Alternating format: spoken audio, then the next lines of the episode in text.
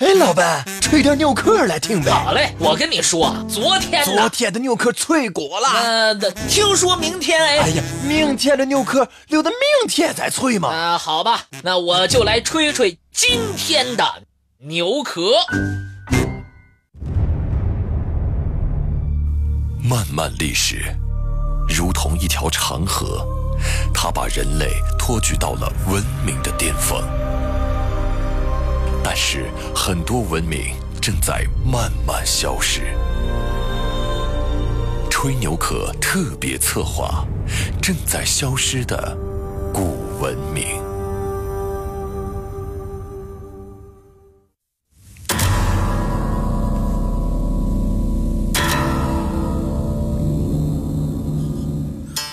根据《史记·秦始皇本纪》记载。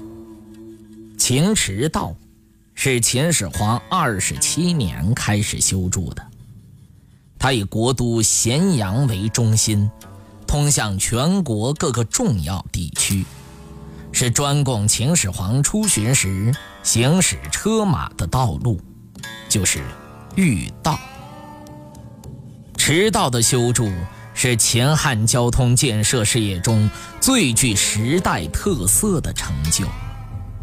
通过秦始皇和秦二世出行的路线，可以知道，驰道当时已经结成全国陆路交通网的基本道路。秦修驰道规模宏大，标准较高。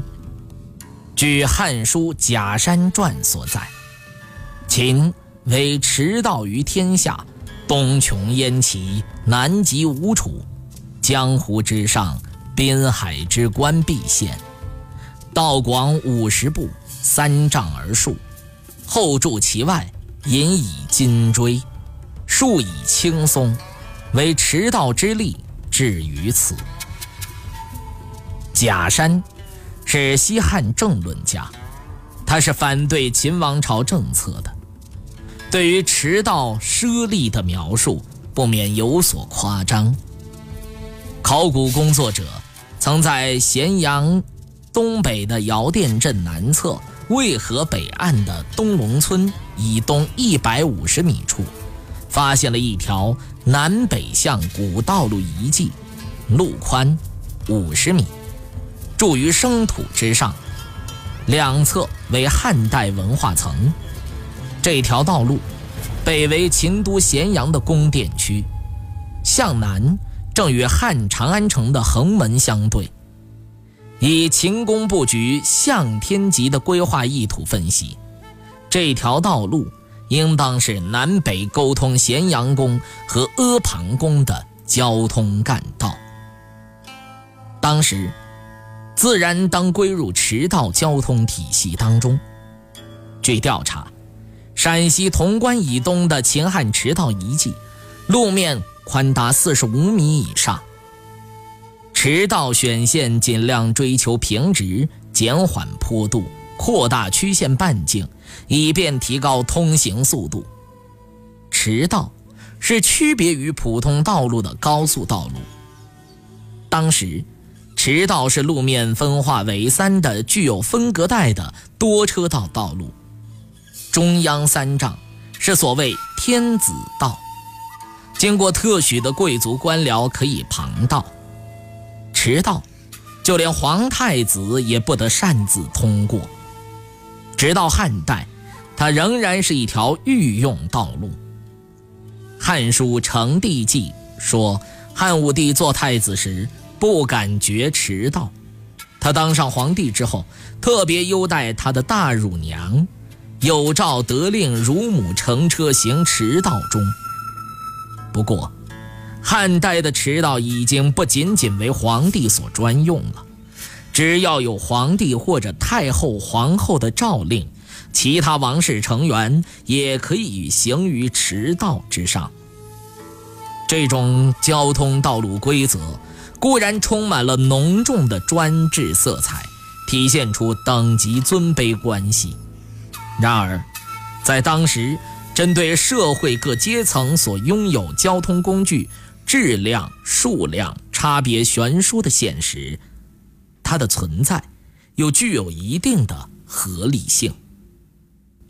作为最早的具有分隔带的道路，驰道在交通道路史上也具有值得重视的地位。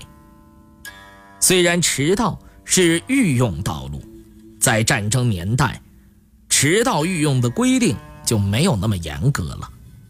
刘邦的部下周勃攻伐反叛的燕王臧荼，就利用了驰道的交通便利而迅速出兵。驰道由咸阳向东做扇形展开，东北至现在河北省北部一带，东至现在山东省一带，东南至现在的江苏、浙江、湖北、湖南、安徽一带。秦始皇完成统一事业的第二年，在首次巡游咸阳以西之后，下令开辟天子巡行天下的驰道。《史记·秦本纪》集解引应少注：“驰道，天子道也，道若今之中道。”《资治通鉴·汉纪》武帝太始三年。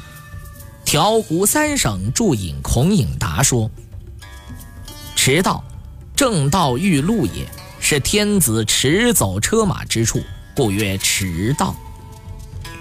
中道供皇帝使用，两侧旁道供臣民通行。道广五十步，三丈而数。”记述了驰道的修筑规则：中道宽三丈。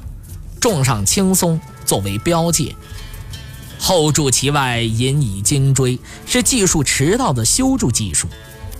意思就是，驰道加铺路面，并用铁锥夯实，使之垄高，以分流水。驰道标志着两千多年前中国道路工程修筑技术的进步。驰道建成后，秦始皇曾多次经驰道。巡行郡县，驰道的修成，对后来的交通提供了极大的便利条件。汉朝继承秦制，驰道仍然是皇帝的专用御道。